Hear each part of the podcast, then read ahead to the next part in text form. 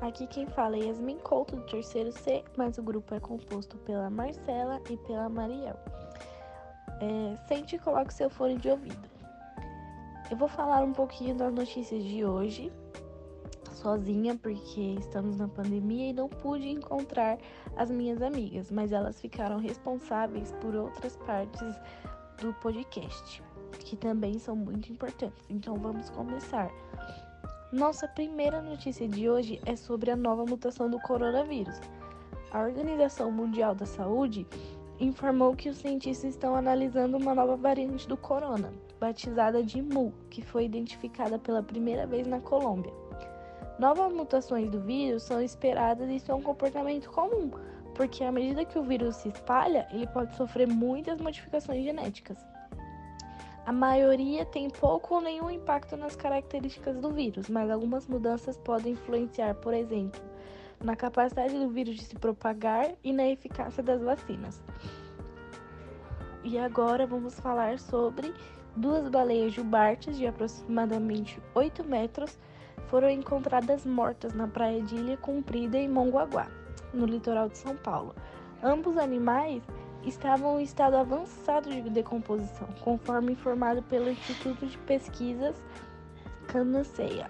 O animal tinha um fio de nylon preso na nadadeira caudal e durante a necrópsia foi encontrado um pedaço de isopor no esôfago, devido ao avançado estado de decomposição.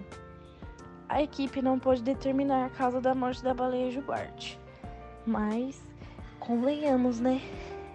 Convenhamos que isso seja a exploração humana, um absurdo. Mas agora mudando de assunto, a Câmara dos Deputados decidiu rejeitar e arquivar a proposta da emenda da Constituição que propunha o voto impresso nas eleições. Ai.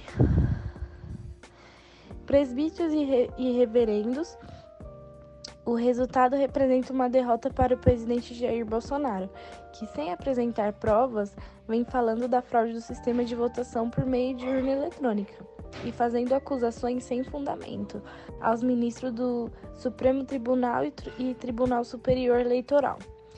Para ser aprovada, precisa de no mínimo 308 votos. No entanto, o texto elaborado pela deputada Bia teve o apoio de apenas dois, é, 229 deputados.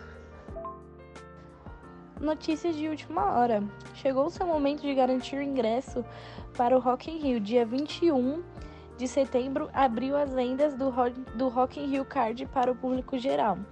O Cristo Redentor entra nos assuntos do momento no Twitter após o tempo do Rio de Janeiro sair de um calor forte e uma ventania quase carregando o Cristo Redentor.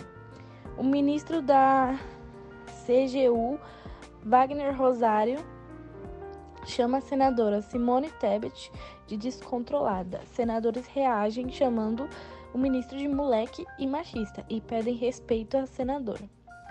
Hora da risada. Um rapaz vai à padaria e pergunta se o salgado era de hoje. Não, é de ontem. E como eu faço para comer o de hoje? Volte amanhã. Você sabe a diferença entre lagoa e padaria? Na lagoa há sapinho e na padaria há sapão. A professora pergunta ao Joãozinho: Se eu digo fui bonita, é passado. Se eu digo sou bonita, é o que, Joãozinho? É mentira. E com isso, chegamos ao fim do nosso Pode Falar. Muito obrigada aos telespectadores e nos encontramos no próximo podcast. Lembrando que no próximo estarão presentes Marcela e Mariel. Obrigada pela presença. Tchau, tchau.